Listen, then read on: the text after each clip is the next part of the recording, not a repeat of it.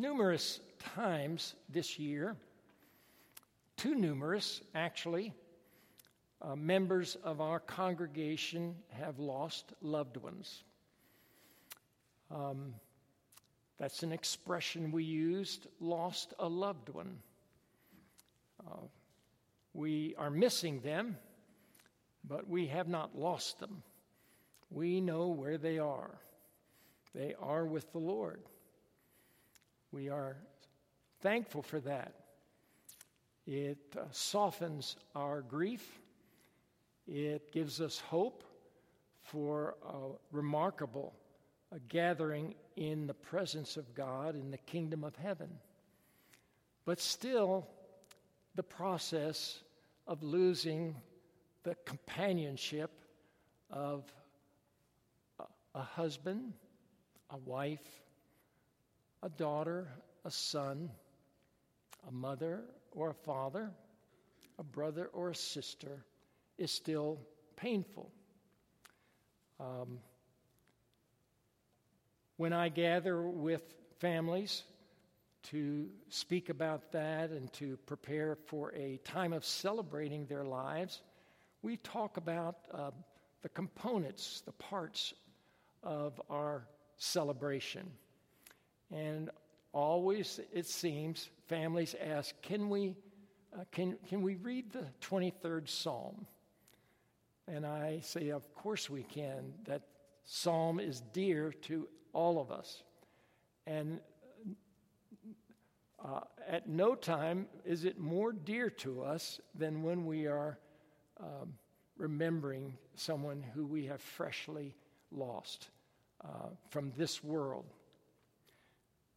At those times, I suggest another psalm to them and have uh, been able to read this other psalm a number of times. It is Psalm 139. I don't think it's as well known as Psalm 23 or perhaps some other psalm, Psalm 100. Uh, but uh, Psalm 139 is an amazing psalm. And I decided it needed some time for us to consider that and listen to it in our worship one Sunday. And so that will be our text this morning. I invite you to join me in praying that God would illuminate our minds and help us to understand the words of this particular psalm. Let's pray. Lord, we turn to you as we turn to your word because we know that you are the author of these words through numerous people, uh, through people who knew you and followed you and served you. And we thank you for giving us your words to them, on to us in writing. And as we turn to these words to understand, we ask your Spirit to help us uh, hear what you are saying to us. Um, we ask that in Jesus' name. Amen. So, the text of Psalm 139, and I will only read half of it. There are 24 verses in this psalm. I choose for time's sake to, to read the first 12, and then we'll discuss them. O Lord, you have searched me and known me. You know when I sit down and when I rise up. You discern my thoughts from far away. You search out my path and my lying down and are acquainted with all my ways. Even before a word is on my tongue, O Lord, you know it completely. You hem me in behind and before and lay your hand upon me. Such knowledge is too wonderful for me.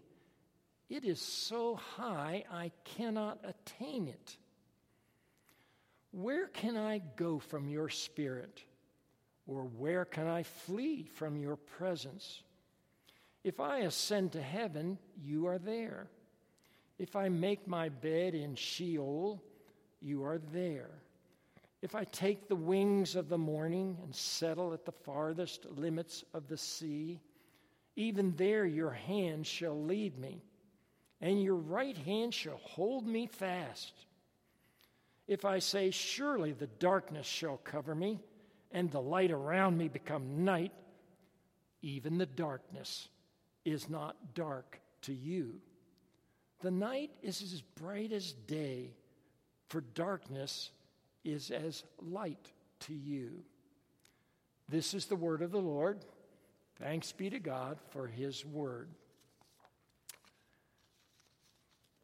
A few years back, as I was serving as associate pastor for mission at Grace Presbyterian Church here in Houston, corner of Westheimer Parkway and the Sam Houston Tollway, I had the privilege and the great enjoyment of taking a number of mission trips with members of that congregation as we uh, frequently went into the Yucatan as a close place that we could experience what it meant to go across another into another language and another culture which we were not familiar with and uh, which we had some knowledge of but it was still very different.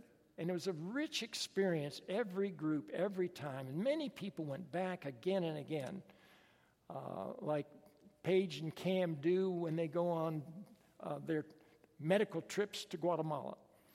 Uh, we enjoy going again, and we make friends and develop partners in mission. One of the trips that I was privileged to take was to Kenya, where our congregation had participated, participated in funding the construction of a new orthopedic hospital for all of East Africa. And it was amazing to go and see the construction, to participate in little ways that we could. And uh, one of the special opportunities we had was to go into Nairobi. We were on the outskirts of Nairobi in the town of Kikuyu, which is the name also of the major, the largest tribal group in Kenya. We were in Kikuyu, but we were able to scoot into Nairobi one Sunday morning that we were there and attend the historic St. Andrew's Presbyterian Church uh, in downtown Kenya. I was really excited.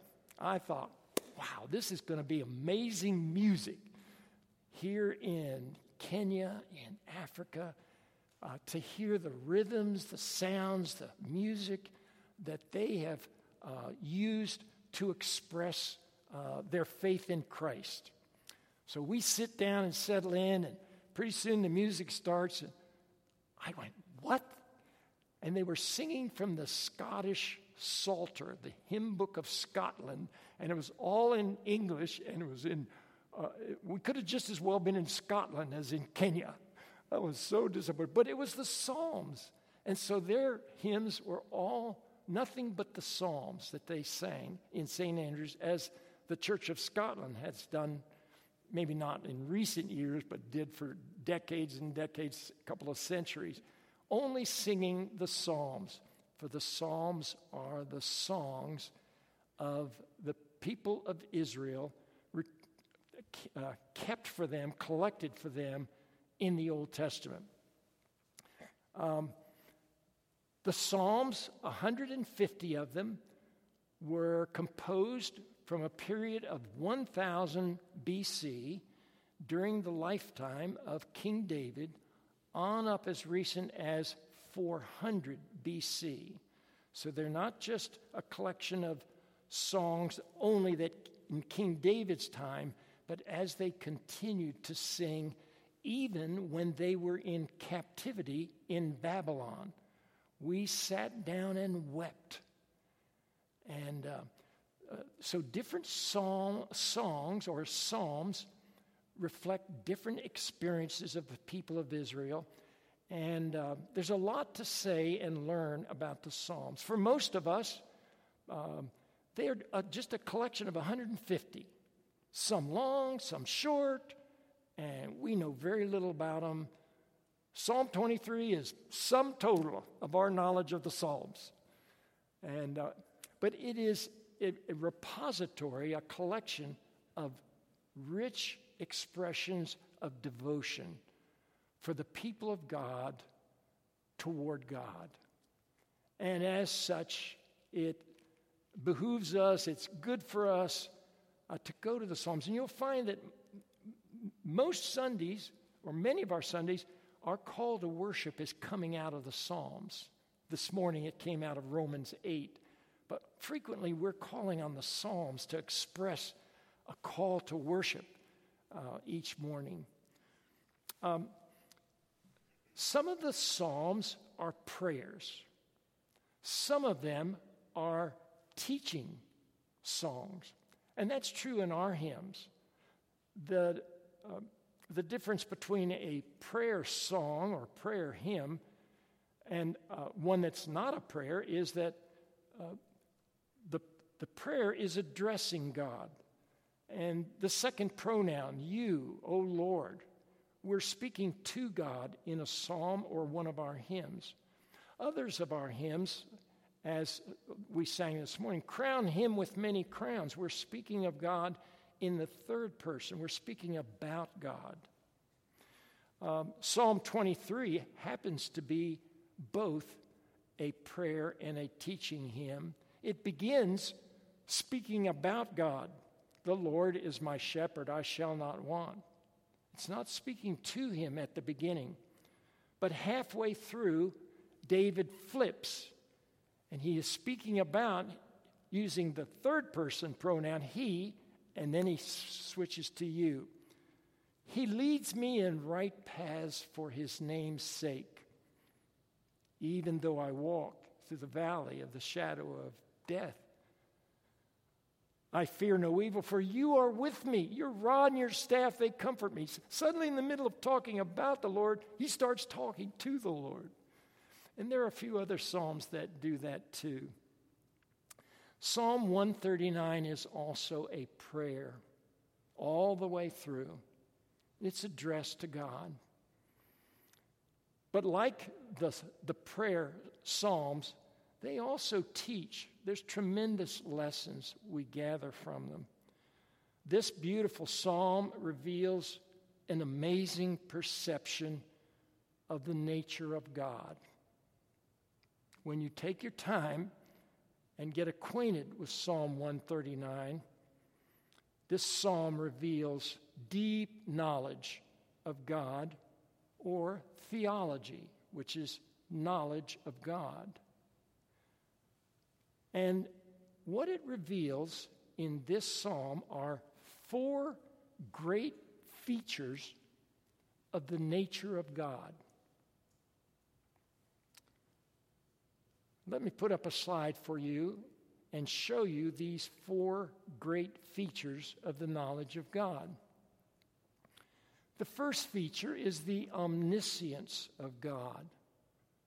God is all knowing.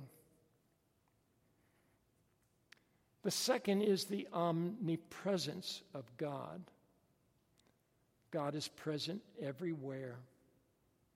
The third great feature is the omnipotence, the potential, the power of God.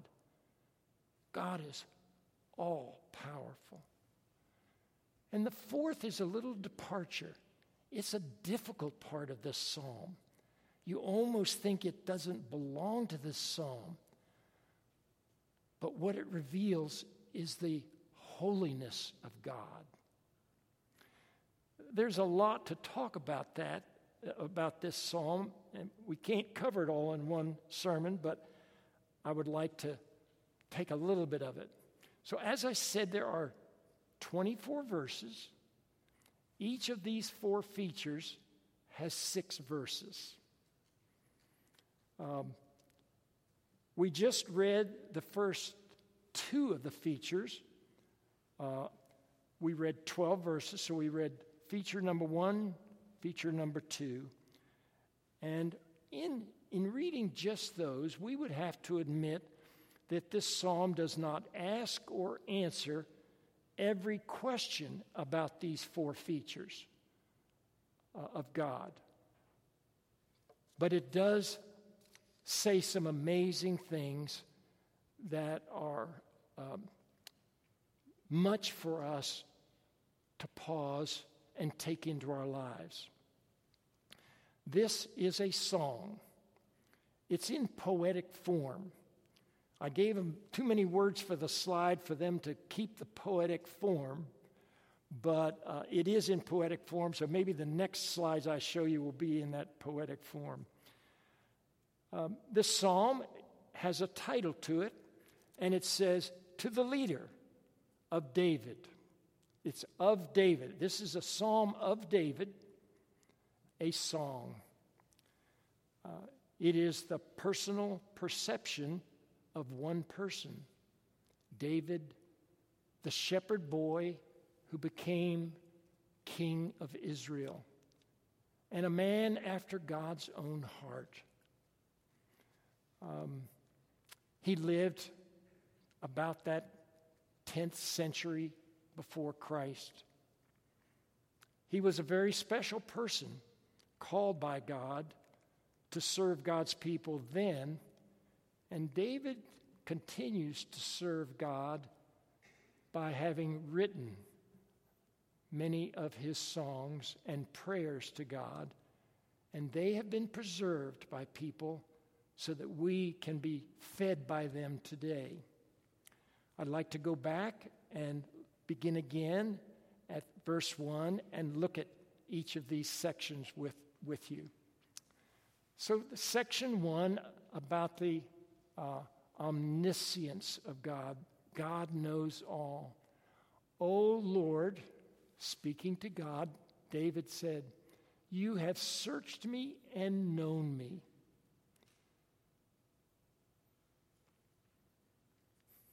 Have you ever been searched? Have you ever had your car searched?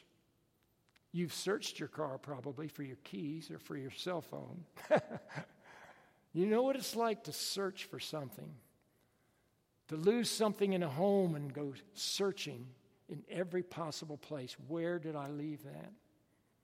But to be searched yourself, to have your life looked at, perhaps in applying for a job to belong to something and you are being searched. We don't go into that kind of detail when we welcome you as members of this church, but, um, but there are some, some experiences in life where we have to be searched. I suppose if you get on a plane, you kind of go through that sometimes. You're pulled out of line, and off come your shoes, and off comes your coat, and you're searched. Interesting that David said, You have searched me and known me. The fact that he didn't put that in the simple past tense meant that it was a continuous action that David had experienced from God. You have continued to search me. You have continued to know me. It was an ongoing experience that David had with God, with the Lord. And it no doubt began when he was a boy, for he began to exhibit in his teenage years an uncommon relationship with God as he was called into service against the enemies of Israel and exhibited a young man in his teens who trusted in God's power and not his own to defeat a giant that no one else in his army would dare oppose. He was an uncommon teenager, and it was because he had begun a relationship with God early in his life. Where did he get that from? He almost appears to be mistreated by his own family. He was the youngest of a number of sons, were there seven or eight? And when God sent Samuel, the great judge prophet, to anoint the next king of Israel because God was disappointed with Saul, he sent him to the house of Jesse, the father of David. And Samuel sent word ahead that he wished to come and to celebrate a feast with Jesse's family because God had sent him there. He didn't reveal why to Jesse, but he asked him to gather his family, which Jesse did. And after the meal, Jesse introduced his sons to Samuel. And each time a son was introduced, the Lord whispered to Samuel, Not that one. Not that one. Not that one. And finally, Jesse was through introducing his sons, and God had said to Samuel, Not that one, for every one. And Samuel turns to Jesse and says, Is that all your sons? Jesse says, Well, no.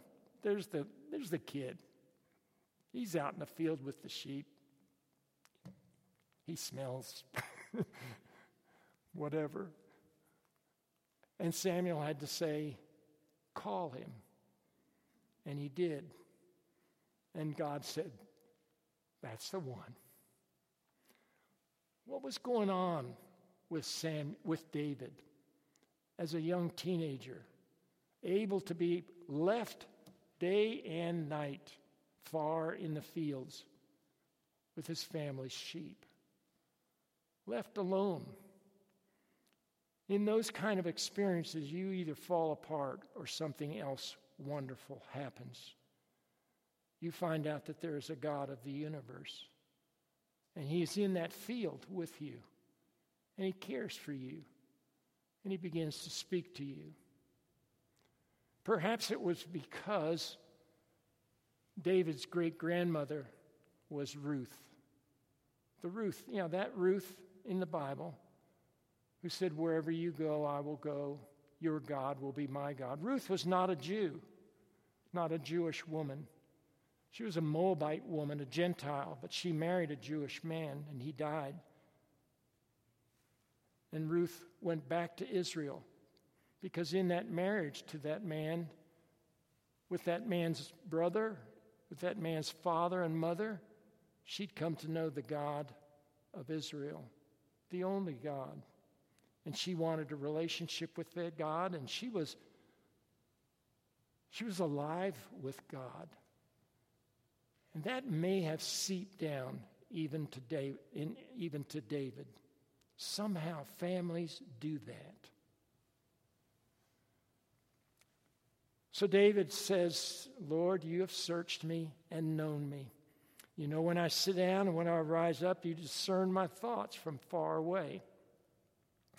You search out my path and my lying down. You're acquainted with all my ways. He'd learned a lot about God quickly. He goes on to say, Even before a word is on my tongue, O Lord, you know it completely. Knowing that I was reading that this morning, I included that in my prayer after our prayer of praise and confession, saying, God knew the words we were going to say to Him before we said them this morning. What each of us said to Him, He knew it before. Our knowledge of God and God's knowledge of us needs to grow. We need to be aware, more alive to God's presence with us and his knowledge of us. And so that's what uh, David goes on. In verse, he, he says, Even before word is on my tongue, O Lord, you know it completely. You're, you hem me in behind and before. Like he, you're, you're around me. You follow me. You go ahead of me. You prepare a way for me. He, he you know, he says that in the 23rd Psalm. You prepare a, a table before me in the presence of me. You, you're going ahead of me. You're coming behind me. You're with me. You lay your hand upon me. And it's a gentle laying of the hand upon the touch of God. Such knowledge is too wonderful for me. I love that word. That word he will say again in this psalm wonderful. It's a Hebrew word I don't recognize, and I chose not to struggle with it for you this morning. But it occurs in another place that I love in Genesis 18 when Samuel and Sarah uh, have given up trying to have a child. They have a child through Sarah's maid, and all that whole story. And then finally, the Lord shows up to him again one day and says, Nope, that's not what I said was going to happen. Sarah's going to have a child. And Sarah's making some bread for Abraham and the Lord, and Sarah laughs. And the Lord turns to her and says, Why did you laugh? And Sarah says, I, I didn't laugh. And the, and the Lord says to her, Yes, you did. Don't you love that? Like, was there a recording going on right there? Did they have a did they have a cell phone going? But they, it was such an amazing conversation. It was remembered and written down for us. Yes, you did laugh. And then God says, Can anything be too wonderful for the Lord to do for you?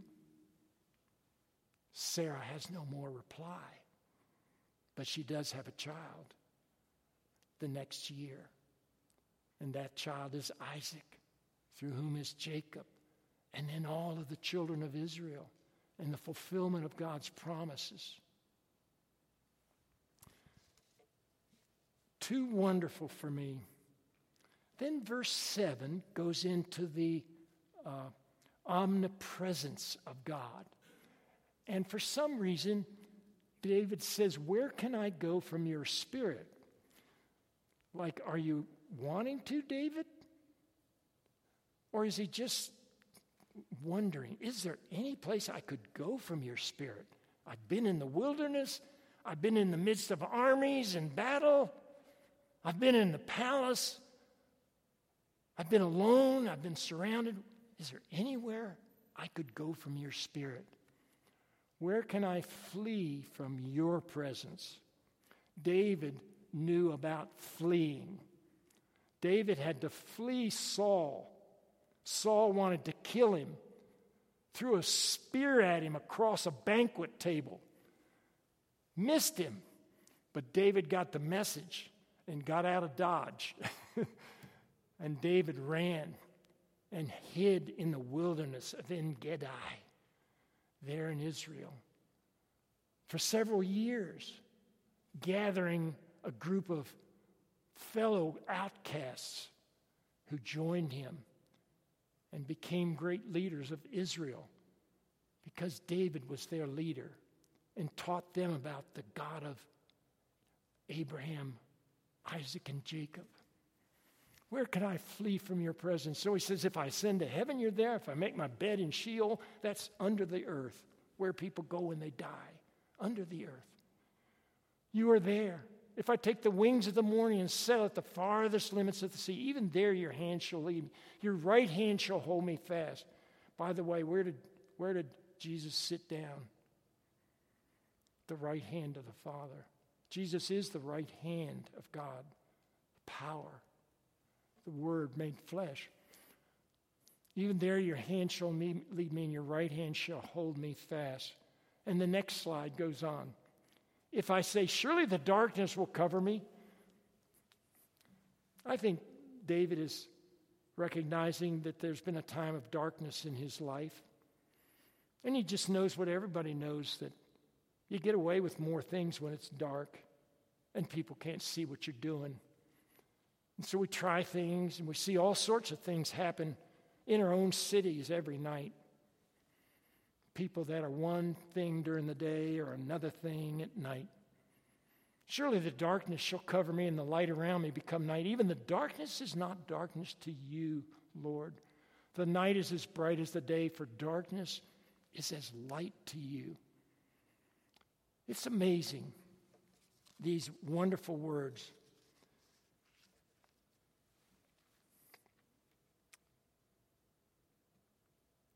The next uh, slide has uh, a little sample of part three the omnipotence of God.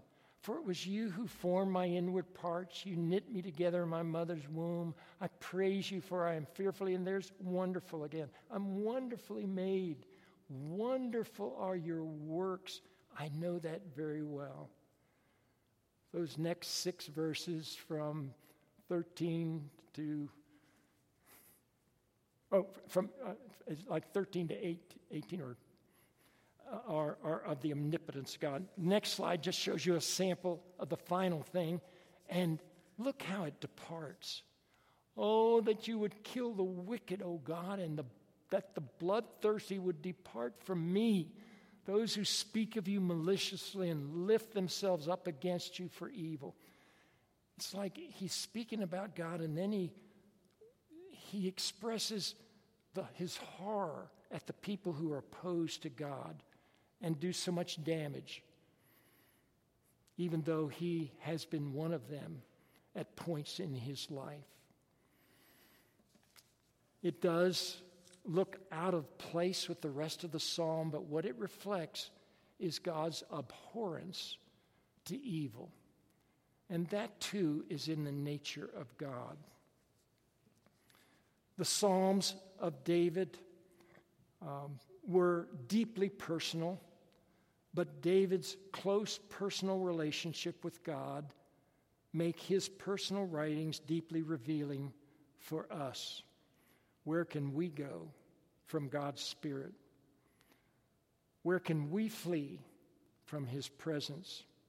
Think of all the places we find ourselves.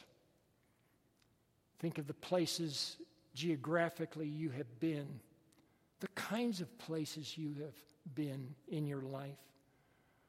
Foreign countries, places in this country, going for the first time away from your family to college, going into the military, going overseas to serve, going for your company across the country going here, going there. Think of the places in our ages that we go. We go from one age to the next age to the next age, and they are different places. Is God in each of those places geographically, experientially in us? Think of the places in our health we go from childhood health to aging health problems to places we go to repair our health. Think of, think of our fears, the places we go in fear. Think of where we find ourselves in our lives. The key thing about this is that David went to each of those places, found himself in each of those experiences and places, and knew that God was there. I think, we think, God is here when we are addressing Him here, but we can get out into our daily lives in many other places and have not a word for God, to God, or about God on our lips or in the conversation for six days of the week, for our vacations, for our family times? Do we go with that same sense that David has? He is wherever I am. Whether I go there intentionally or I find myself there in my life. And He knows me through and through and loves me dearly.